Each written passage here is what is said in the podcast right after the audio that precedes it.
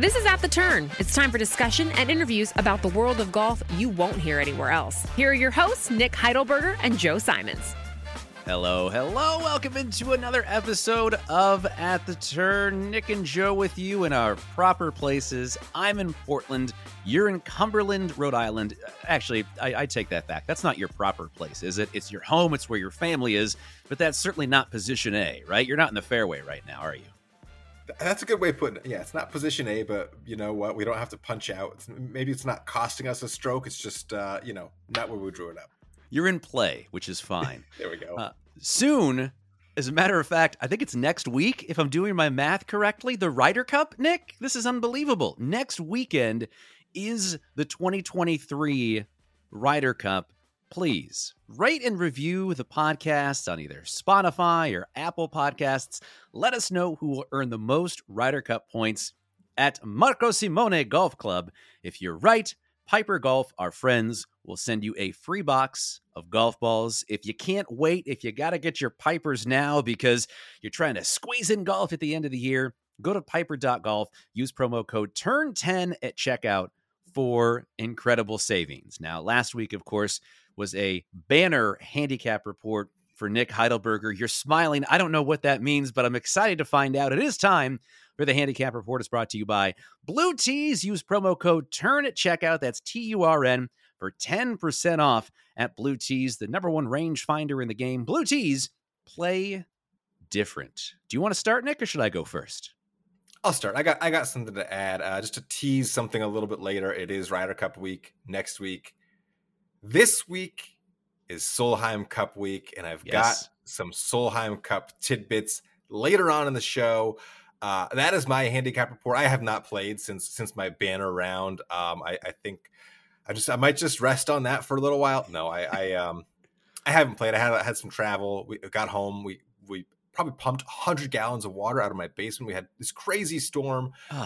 There was just no time to practice and to get ahead at work enough to be able to sneak out on a Friday afternoon. So I bagged golf for this week. I'm going to keep riding that high, and maybe we'll pull the sticks out again next week. 23.3. 23.3. How do you pump water out of your basement? I see looks like an air purifying machine in the background there. How do you pump water out of your basement while also having a toddler and a baby? Well, it was very painful because we're putting them to bed, which is like a marathon process. It's 3 times longer than it should be. Wow, this storm is happening, and we know our basement is just filling up with water as this is happening. So they go to bed, and I probably spent 3 hours with a shop vac just going through. I mean, there was like 2 or 3 inches of standing water in our basement.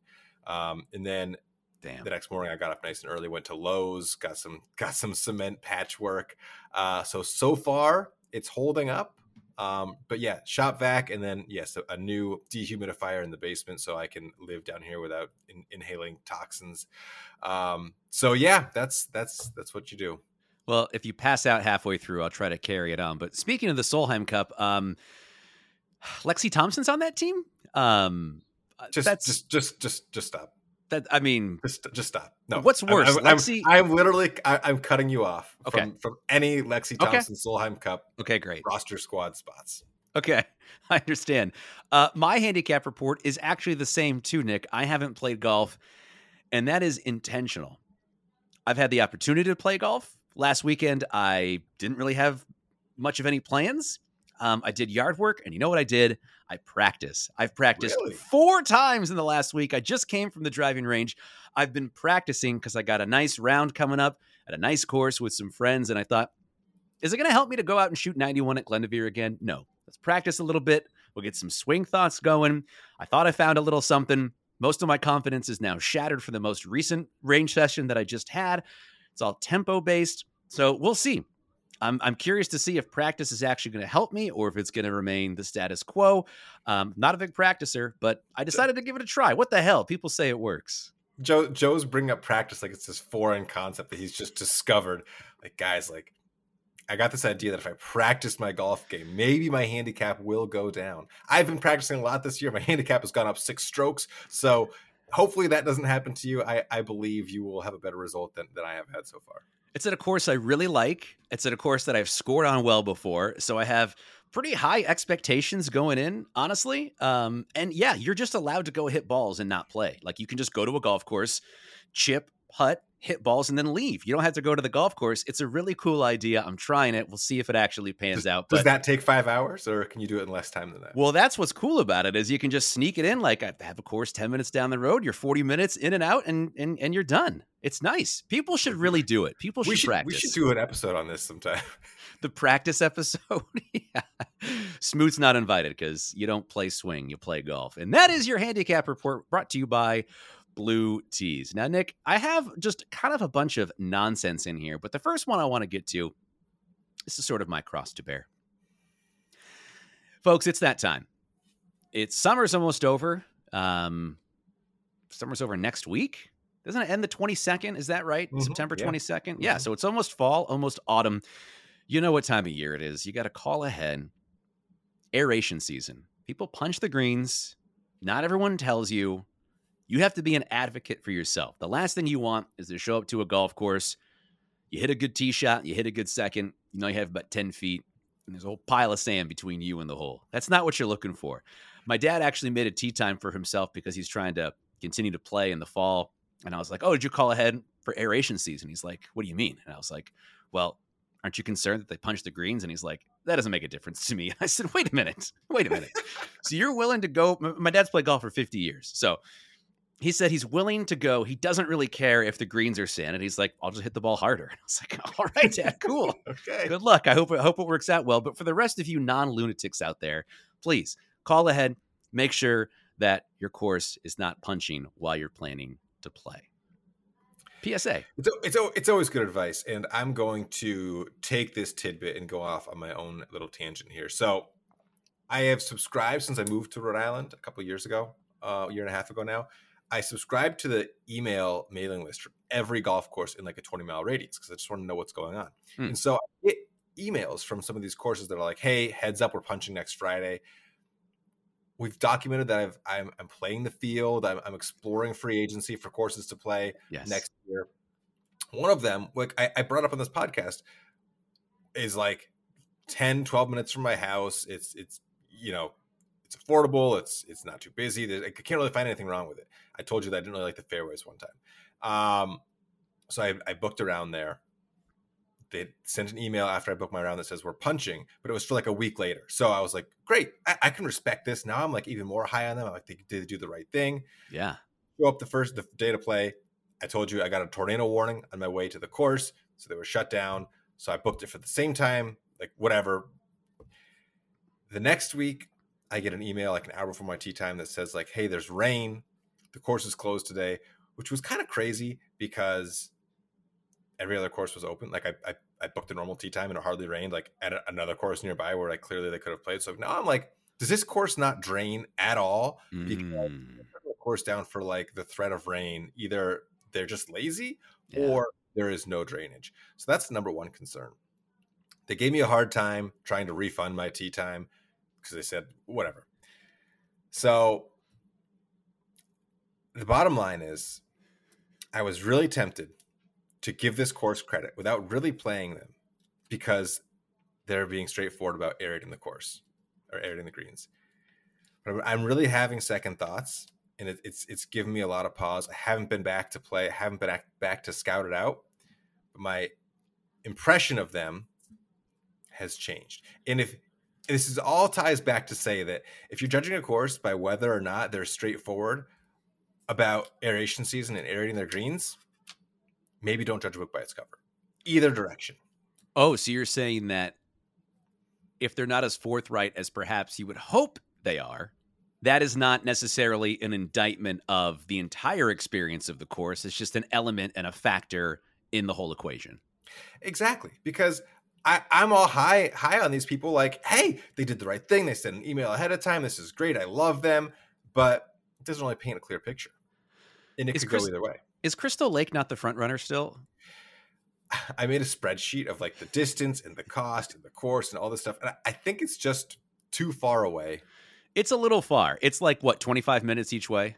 It's like, it's closer to 30, but like there's two courses that are less than 15 minutes. Then there's like 10 that are between like 20 and 25, and then Crystal Lake is like closer to 30. So there's like a bunch that are a little bit more convenient. Well, the course that you belong to now, it seems like that was sort of done on a whim last fall. So I understand your extreme caution and trying to get all the factors to be a part of this rather than just having like a really fun 9 holes and you're like, see a sign on the wall, like, holy shit, I'm gonna live at this golf course. And then you're hitting it out of bounds for the first 6 months of the year. Blew up in my face. Yeah. I think we'll talk about this later, but I may have a course. Oh, okay. Do you want to, is that today or is that a future episode? No, it's a future episode. Okay. That's some fall, winter talk. I got some more stuff to do. Yeah. Okay. I love it.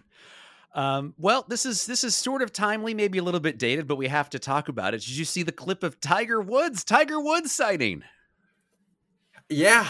Clinic at Liberty National. Oh my God. This was brutal. So brutal. The first time I saw this, I opened my email, golf.com. Tiger Woods hits Ricky Fowler with brutal zinger, viral clip. And I'm like, oh my God, I've dropped everything you're doing and click on this. Yeah. Then it's like a 5-minute video of like Tiger mumbling, like away from a microphone. I'm sure you were going nuts on this audio quality. And I had no context in like, I had no idea what actually the zinger was that they were talking about. Yeah. And then I got another email from golf.com like the next day with like another article they had written about like one sentence Tiger had said during this clip. So this is stupid. That's where I come out on this. Like, yeah, Tiger Woods, world most famous golfer in history, was at a driving range and people had their cell phones out and filmed some of it. I mean, like, that's all this boils down to. My takeaway from the first 10 minutes of this episode is your inbox sounds like a mess. You're getting way too many emails from way too many publications and golf courses. Really the only thing that I liked, and I sent it to my my group, the Wedgie Bros, that's my foursome. They asked Tiger, what's your number one tip for amateurs? And this is a quote. My sister-in-law says, I swear too much on this podcast. Jenny, turn it down. Don't let my nephews hear. I'm going to swear. Are you ready? Tiger Woods said, quote, tip for amateurs, don't watch fucking YouTube. Go beat balls. Those were his tips. So, look, Tiger, I'm beating balls. I'm not watching YouTube. If I don't shoot a 68 tomorrow, I'm going to be pretty pissed, Tiger. I'm going to be pretty upset.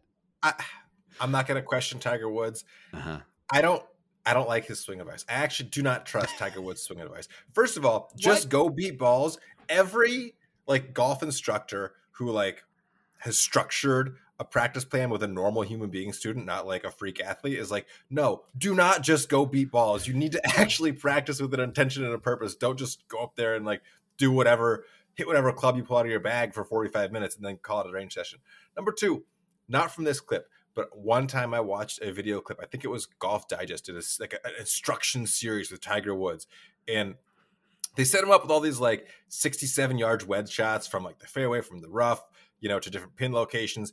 And they're like, Tiger, like, walk us through how you go about hitting a 67-yard shot to a front hole location. And Tiger's like, well, I take a look at the flag. I get my number. And I feel 67 yards in my hands, and then I just hit the shot. And I'm like, okay, you're Tiger Woods. Feeling 67 yards in my hands is not a legitimate way for me to improve my wedge game. What you're saying does not translate to me and probably doesn't translate to 99% of golfers. So why am I wasting my time like taking swing advice from Tiger Woods? Is this also the thing where it's like Michael Jordan would never be a good coach at basketball because he can't understand how someone isn't able to do what he does in a basketball court? It's like, Tony Kukoc, go dominate this game right now. And he's like, I can't, I'm not you. It's the same sort of thing. Yes. That sort of reminds me of the Dustin Johnson advice, that famous video where he's younger. And he's like, the most important thing when you're trying to hit a fade is for the ball to fade. It has to go left to right. And then he swings and he hits like a 250 cut beauty with a 3 when he's like, kind of like that. It's like, yeah. Okay. Exactly. DJ and Tiger are arguably two of like the 50 best athletes of this century. Like, of course, those guys can do it. But I think the go beat balls is like, I think it's good advice. He doesn't literally mean go hit 2,000 balls and like, don't think about what you're doing. But he's saying like, you're not going to learn. Like, I hate I'm a big Golf Channel watcher. I love when they play old tournaments and new tournaments. That's all I want to watch. Any instruction or school of golf or anything related to like swing mechanics or any shit like that, I'm just not interested in watching. I hate Instagram tips. I hate any sort of like tips or videos. I think all it does is confuse golfers and gets in their mind. Like, do you read a Golf Digest or do you watch an Instagram video and you're like, oh, that's a great tip. I'm going to go take that tip and work on it. Like, have you ever taken a tip, worked on it, and executed it as part of your game? I have, yes. And so tips and drills, I think about as differently. Like drills, I think more are better than just like tips when it comes to like internet instruction, because like you can suggest a drill and it doesn't really have to do with your technique. And it's either it's just a way to practice to kind of make it a game, make it competitive. And if it's a area of your game that you need help with, that's sure. Great. You can kind of take it or leave it. Tips are different. Tips are like, you know, make a 3/4 backswing or feel like your this is doing that or whatever. It is more technical, but if you are educated enough on your game or just desperate enough, it can. I'm okay with like trying something out if I find something. I've published a lot of instruction articles on GolfLink, and not ones that I've written. Like I'm not giving you golf instruction, but I am either translating a video that a renowned instructor has recorded, or just kind of updating some text and cleaning it up. And there are things that I've gone, like there are tips, like swing techniques that I've been like, I should try this and just kind of see, and maybe I'll give something 5 swings and either it resonates or it doesn't. One of them is a move that's stuck with me for 2 years, which is just basically like a takeaway in your driver. Like if you're to fix a slice or to, you know, kind of incorporate a draw, just feel like your hand is going into your back pocket. You gotta keep your hands low and then finish kind of low too. And that like helped for me instantly. It just resonated with me. It resonated with my game and my swing, and it worked, and I could execute it. And I felt like I struck the ball better. It's not to say it'll work for everybody. It's not to say that other things I've tried that I've given 5 swings didn't work, but I'm desperate enough, I would say, to like try things if they relate to what I need help with. And I think I'm also smart enough to know like, I'm either not translating that right, or my body doesn't feel the way the instructor feels, you know, it doesn't line up, and I'm just going to leave it. That's interesting. So you're saying like there's a certain percentage of tips that you know that you can automatically exclude because it doesn't either make sense for your brain, or it doesn't correct a thing or speak to a thing that makes sense to you from a technical or feel standpoint. But there's a certain number of tips where it's like, okay, that makes sense to me. I can feel it. And I'm either going to have that be something that I try, or it's something like this pocket move that like stuck with you. And so you're willing to go with it. Yeah, exactly. Interesting. I think the only thing that I can relate to is like, I probably talked about this a lot on this podcast, but there's a very impactful thing. I've gone to a few U.S. Opens, and the most impactful thing, the most amazing thing I ever saw was Sergio hit 3 woods. I've never seen anyone have a ball flight like that before or since. It was like literally a plane taking off. It was unbelievable. How that guy didn't win 10 majors is beyond me. But the thing that sticks with me, and something that I think about when my tempo is off, is I watched, this is the nerdiest golf shit you can possibly say, I watched 2001 PGA Championship winner David Toms hit wedges on the range at like 9:00 in the morning at Torrey Pines before the 2008 U.S. Open. And it was the most amazing thing I've ever seen. It wasn't like overpowering. It wasn't like the most beautiful swing I ever saw, but there was something about his tempo that just has stuck with me for 15 years now. And whenever I have a wedge shot, or I feel like my wedge shots are out of whack, I always think about his tempo, and it really brings me back. Or like when I hit a driver, I think about Ernie Els or Rory McIlroy. Like I think about certain golf swings and keys when I'm not hitting the center of the club face. I think about Tommy Fleetwood and how he just sort of punches down on the golf ball. So I think about players' moves and motions. I'm the least technical golfer you're probably ever going to meet in your life. I can't think about things in a technical way. So maybe that's part of it too. I mean, would you call yourself a technical guy or a feel guy? It's an interesting question, because I absorb a lot of technical information, and sometimes I practice with technical information and thoughts, but I make a conscious effort to play with feel, and the more I do that and execute it, the better I play. I find that when anyone asks me about how I'm aligned or what I'm doing, I immediately like want them to like go. I want to push them in a bunker. I can't think about too much about what I'm doing. I have to feel what I'm doing. That's just what I am. Okay. So anyway, Tiger Woods is back. That's exciting. Nick, I don't think my folks listen to this podcast, which is a good thing. I received an incredible phone call from my mother 2 weeks ago. So as I've mentioned before, my folks met on a golf course. That was like their social circle when they were in their 20s. So I grew up in a golf family. My parents have never left the United States. They've never been outside of the country. Wow. My mom called me a couple weeks ago and she's like, "Hey, your dad's turning 70 in January. You know where he wants to go more than anywhere else?" And I was like, "Oh, Mom, I can't get Augusta tickets. It's not going to work." And she's like, "No, it's not the Masters. He wants to go to the British Open more than anything else. And so wow. you guys are going to go to the British Open next year. Figure out a way to make that happen." And I was wow. like, What an assignment. Like, I was like, this is the best phone call. I thought grandma died. Instead, I'm going to Troon. This is amazing. Oh so when she says you guys, is she going? No. So she just wants me, my dad, and my older brother to go. So okay.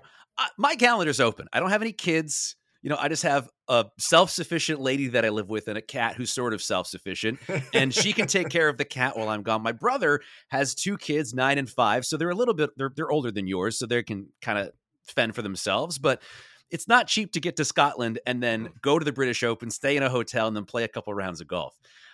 So I'm in the process of researching. It's in Troon, which is in Scotland. And then St. Andrews is obviously also in Scotland, the home of golf. So I've started to do some research about pricing, where you're going to stay, how much it costs to go to the tournament, how much it costs to play golf. And I'm really looking at one of these like packages, Nick, because I don't know how far everything is from each other. I kind of want to pay one price, have everything all be bundled together.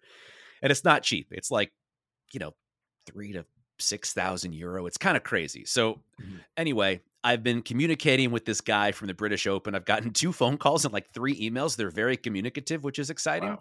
Great. Have you ever, and I'll talk more about this as it evolves, but the point that I want to get to today is, have you ever researched how to get on the old course at St. Andrews? Yes, I have. I've published an article about it. See, I'm frustrated it wasn't the number one result when you searched for it. It wasn't. So it's feast or famine here. You know, it's either number one or it's on the 10th page. It's all good. So it sounds like you're prepared to talk about this a little bit then. Yeah, I can go off memory if you know. It's been 6 months, I think, but I think I know the rundown. Well, the first thing that Here's what I'll tell you that I know that stands out to me more than anything else is that if you want to play the old course, you can play the old course. And there are like 4 or 5 different avenues to do that. Right. And they're all in a chronological order. So if you enter the lottery, you don't get into the lottery. There's like a 24-hour lottery. You can enter that. If you don't get into that, you can show up and wait in line. And if you do that, there's a good chance you're going to play. Might not play with your pops, but you probably get to play the old course. Yeah. Or you can pay a shitload of money, which is the least fun option, honestly, because it's like, oh, cool, I'm going to sign up for this expensive thing and not have to be part of the whole experience. But so you're right. That's basically the rundown. You can enter a long-term lottery, a short-term lottery, or show up. Those are like the 3 ways. The one thing that I found fascinating is you are required to have a handicap. You have to have at least a 36 or lower handicap. 36 is the max you can have. If you're a 36, I better stop playing. I better stop posting rounds if I want a chance to play the old course. So it's really interesting because, like, I'm sure any golf course in Scotland, Colfax, that's the kind of the dumpy one by. Is that place still open? Is the Colfax golf course still open? Yeah.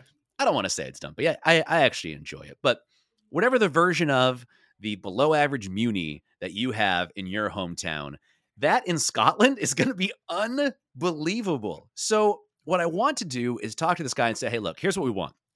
We want to go to the British Open on Wednesday. We want to play golf on cool Munis on Thursday and Friday and show up at the old course on Saturday and see what happens. And I want to know how much that trip costs. And I'm hoping that they're able to curate it in a way where it's like, okay, that's going to cost less than 2,000 euro. And I think if it's less than that, I'd be interested in doing it. Doesn't that seem like I'm trying to judge at what point does it become too crazy financially to do this thing? Or because it's like my dad and it's my 70th birthday and maybe a once in a lifetime thing, there is no cost. I don't know. Yeah. I mean, that's ultimately up for you to decide, but that's one of the things for me that cost is out of the 150 things you can remember about this trip, you're never gonna remember how much it cost, right? True. And like, if you don't have the means to pay for it, then like that's a different story. But like, if you can pay for it, it's just like an uncomfortable deduction from your bank account. Like, you know, you'll probably recover from that, and you'll probably be so happy you took this trip. I mean, like that's there's a reason why they're so expensive. Now I have a couple questions. Okay. Is the guy is like somebody who works for the R&A and is like a staff member of the British Open, like also helping you plan your trip? Andrew Craig sent me an email and called me on Tuesday. And basically what I did was I went to the British Open website. I guess it was the R&A. And I clicked on a thing, and then a live chat popped up, and I started chatting with this lady, and I explained what I wanted. I was like, look, I want to go for a practice round and play golf. And she's like, cool, here's how much it costs. And it's like £300 to go to the practice round and basically get a private bathroom and some drinks and the whole thing. And it's like, all right, that's a lot, but who gives a shit? I've never been to the British Open, might never go again. And I thought that was going to be it. And then I got an email, and it's called Experience the 152nd Open at Royal Troon in 2024. And this guy is like, oh, I left you a voicemail. I want to talk. And I responded, and we were supposed to talk this morning, and he didn't call me. So I'm a little bit like, what's going on here? But I sent him another email, and they seem to be very like overly communicative about this whole process. And I think what they want to do is not only sell me tickets to the Open, but like have the whole experiential process funnel through them, which is really interesting because like if I when we took a trip, Lacey and I took a trip to Europe last year, we did it through Costco. So it was really, really nice, Costco Travel, to have like an entire thing bundled into one, because I'd never been to London or Paris. And so it made it really easy. They put us in the center of everything. We could figure it out pretty easily. And that's the sort of thing I want for this trip. Like, I don't want to have to plan a lot of it. I kind of want it taken care of because I don't really know, like, am I going to have to drive a car on the wrong side of the road? Is it reasonable to get cabs everywhere? Like, this is the kind of stuff that I want to understand. And I'm hoping that they can do that. So it's definitely a work in progress, but this is the kind of the opening salvo to it. And it should be a pretty fun thing to plan over the fall and winter.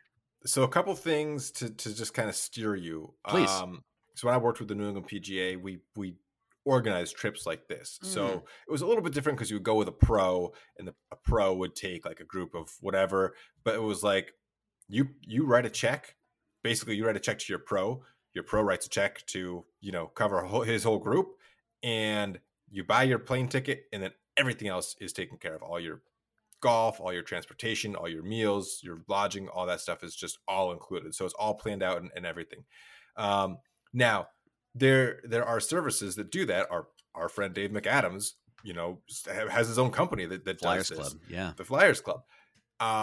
So there is no shortage of golf travel businesses that will basically, you can tell them, you know, they either plan trips, you know, specifically, or they plan group trips that you're like, oh, this is the package we want.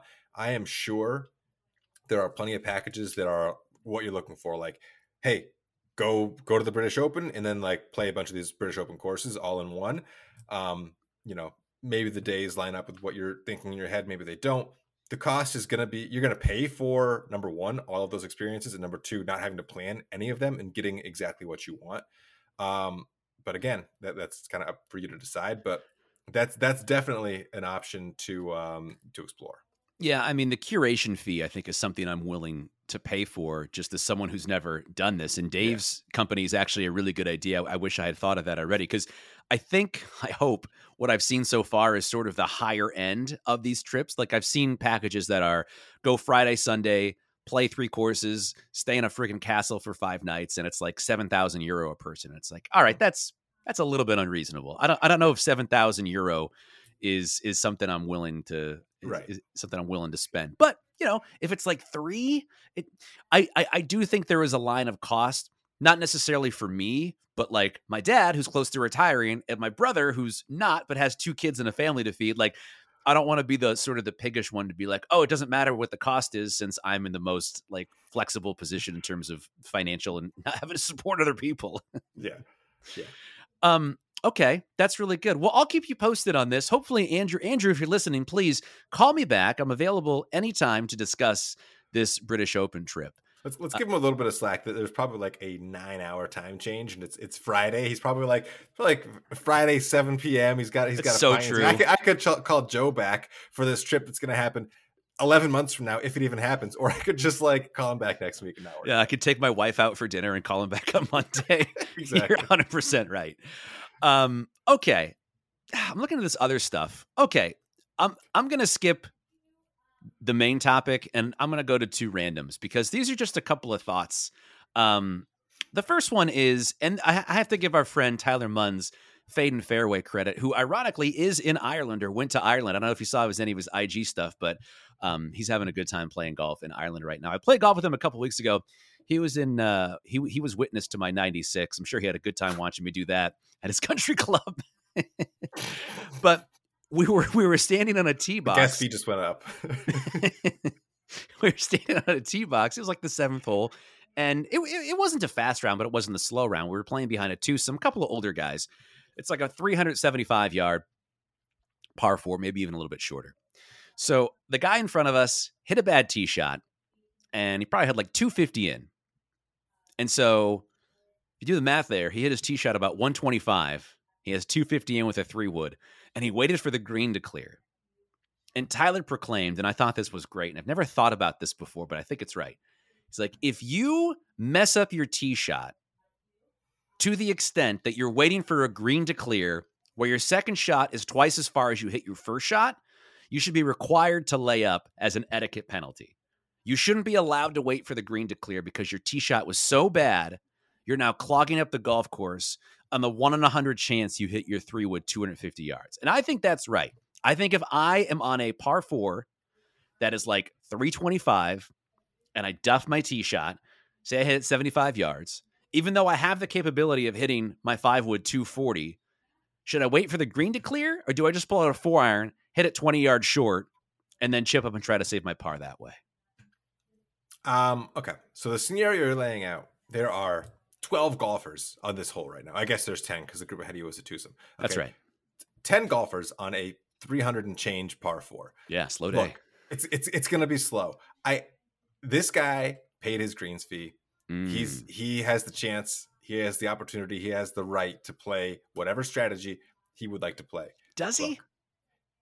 You would be waiting if you're waiting anyway. You're not waiting on this guy to like either lay up or go for it, because if he hits his next shot, let's say he's 50 yards short of the green, he lays up. You're still waiting for him to get onto the green because you and Tyler are probably going to hit into him if you hit him, if he's playing from 50 yards out. So he's waiting for the green to clear. Like, just because he hit a bad shot doesn't mean he should have to resign himself to basically a double bogey or like maybe a one putt bogey. Just because you're kind of impatient and you're still going to wait for him anyways. I don't know, that logic doesn't really make sense to me. And even though there's a small chance of him pulling off the shot, look, we all know that if the longer you wait for a green to clear to hit a long shot, the lower your chances of pulling off the shot are. But that's his prerogative. Couple things. And I really don't feel like he's actually impacting the length of your round in any way by doing that, because you're either going to wait for him while he's close to you or wait for him while he's much farther from you, but still within range. I think you're making a good point, but I would say a couple of things. One, sometimes it's better to take the country roads where your car is moving rather than sitting in traffic, even though it may take the same amount of time. So that's what I would say to this guy. Okay, fair. Two, how do you think he did on a second shot? I don't think he did well, but that's beside the point. Is it beside the point? Three, what I would say is, if he is 250 out and he has a 3-wood or a 7-iron in his hand for his second shot, what do you think? And look, I'm not saying that I'm looking out for this guy's best interest. I'm certainly not. But how do you think he's going to score better more often hitting a 7-iron for a second shot, going 7-iron wedge, or 3-wood, punch out 3-iron, 5-iron, chip up, and 2-putt? I'm just saying, I think he's probably going to be better off hitting the 7-iron because he is putting more pressure on himself by waiting for the green to clear. His last shot was awful to get him in this position. And so now the pressure is mounting. He can feel Instagram celebrity Fade and Fairway is on the tee box. You know, he's feeling that sweat. I guess I'm taking a even higher level approach than that is like, okay, I don't care what score you're going to make. You have the right to make whatever score you feel like making and take whatever path you feel like taking to lead you to that score. I just don't feel like this is an egregious violation, because no matter what he does, it's not really going to, it's like you said, that's a perfect analogy. Like, you can get there at the same time in a way that is more scenic and less frustrating, or you can get there in a way that's more direct and infuriating. And it's up to you to decide what, if you're going to let this infuriate you. Like, some people sit in traffic and they're so mad and they're screaming and they're like swerving. And some people sit there and they just turn up the music and, you know, they light up a smoke and they just like say, this is what it is. So it's up to you to control how you react to that situation. I'll say this. I don't think it's an egregious violation. I think it's about as minor as a violation as you could possibly have while still being a discussion topic on a podcast, which is why I think it's interesting. It's something that never occurred to me, because I often find, not often, but I find myself in the position of not hitting a good tee shot, having a long distance out, but also, again, as it's well documented, I have a high ceiling, low floor in golf, which I think, frankly, a lot of people fall into. So the ability for me to hit a 3-iron 100 yards and then a 5-wood 260 yards is within the scope of possibilities in my round of golf. So I understand. I just think that it's an interesting thought, because not only does it, I do think it adds a little bit of a delay, but I also think that it would behoove the golfer to just strike a short to mid iron properly, rather than top another fairway wood, sending them down a further spiral of despair. I'm going to make one more devil's advocate point here. Great. He may have thought he was helping the pace of play by waiting and hitting a shot that he knew would get out of your way. Because if he's like, well, I can hit a 7 or 8 iron, they're still going to be waiting on me to hit my third shot. Like, I don't want to do that. I can hit a wood, get right up there, chip and putt, and I'm out of their way. So maybe that's what his thought was. Because in the golfer's mind, you're always going to hit the next one good. He's not sitting there thinking, I'm going to top another fairway wood. I'm going to wait 5 minutes and then hit this one 40 yards. He's like, okay, I'm going to hit this one good. I know what I did. I dropped my shoulder. I go back to that drill I watched on YouTube where I just turn my hips a little bit and whatever, and you're going to smoke the next one. That's the mindset. I think this is a really good new topic that may just have organically come up. It's I'm not quite set on the title, but it's something like advanced golf etiquette, or like subtle golf etiquette. Because this isn't like golf real etiquette, golf etiquette. 301. That is perfect. It's an advanced course. It's a capstone course of golf etiquette that we're talking about right now. I love it. Thank you, Fade and Fairway. I'm glad you're having a good time in Ireland. Nick, I think we can get right into the Mad Golfer of the Week. I am so excited for this Mad Golfer of the Week. Oh my gosh. I actually found this a few weeks ago and I emailed it to myself. There's just been something sitting in my inbox titled MGOTW, and I just kind of ignored it. And then fortunately I was cleaning out my inbox and I found it. So I was going to go on a double date to Birdie Time, which is a indoor mini golf facility. It's like a sports bar, mini golf. We ended up going axe throwing, which was a whole other story in itself. Yeah. Very, very Portland activity. Lacey is way too good at it. It was like, this is scary. You know what? It is scary at first, but once you get used to it, it's quite fun. I guarantee Ash would get insanely competitive because Lacey did. And I think they're very similar that way. There's an axe throwing place in Moscow now. Oh, killer. Well, let's go next time we're all there in 2027. You can't use the word killer to describe the excellent place. I'm sorry. I just can't do it. So true. Halloween is coming up. It is time for the Mad Golfer of the Week. This is from Birdie Time. So again, this is a indoor 9-hole putt-putt facility in Portland, Oregon, USA. This is from Matthew Reinstadler. This is a 1-star review. Quote, "If I could give negative stars to a place that is completely mismanaged by the bald shell of a man who apparently owns the place and has no idea how to regulate lines. Told the gentleman after I had paid for 4 people to do mini golf that he should figure out a better system to regulate the groups of 6 to 8 people and possibly do time slots. Didn't really want to wait 30 minutes each hole. We waited 30 minutes each hole. I counted. Insane." There's more. Oh my God. The bald older gentleman behind the counter is rude and unstable, apparently an owner, and completely misses how one would run a business. The only good thing is the beer list. The other bartenders are rude and have no idea what they're doing.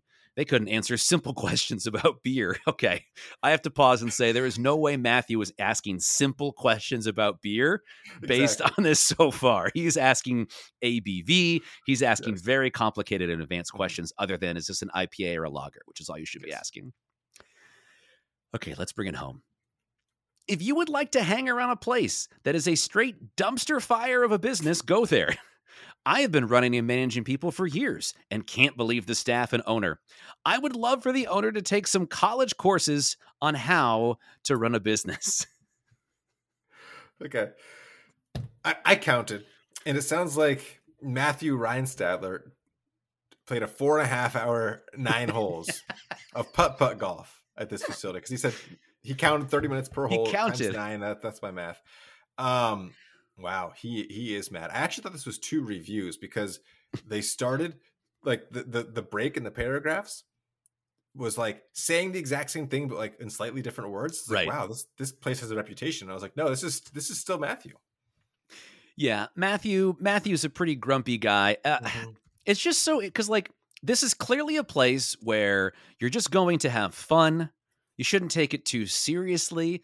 Like, who gives a shit if it takes a long time? There's stuff everywhere. There's like shuffleboard, there's pool, there's TVs everywhere. And if you look at some of the pictures, the holes are quite complex. Like, this isn't like your standard bullshit mini golf. Like, there's a lot of different elements. There's a thing where it goes totally around like a roller coaster. Like, it looks pretty cool.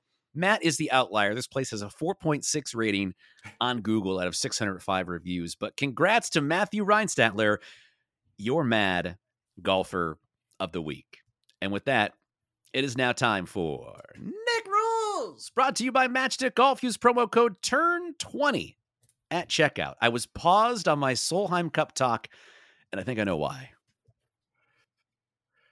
I made you stop, and I apologize for my rude interruption. Please. But Nick Rules is here to help people take advantage of the rules and use the rules in your favor.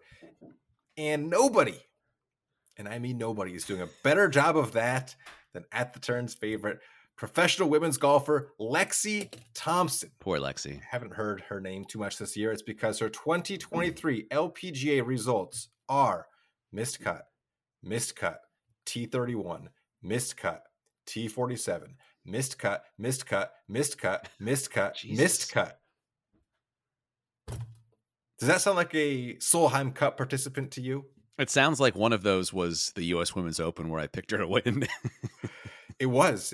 She did miss the cut at +9 in the U.S. Women's Open. Well, nice. Lexi Thompson is on the Solheim Cup team, and it's not because of a captain's pick. She was a qualifier for the U.S. Is that right? Women's Solheim Cup team. Yes, because the top 7 players in the LPGA Solheim Cup points list are in.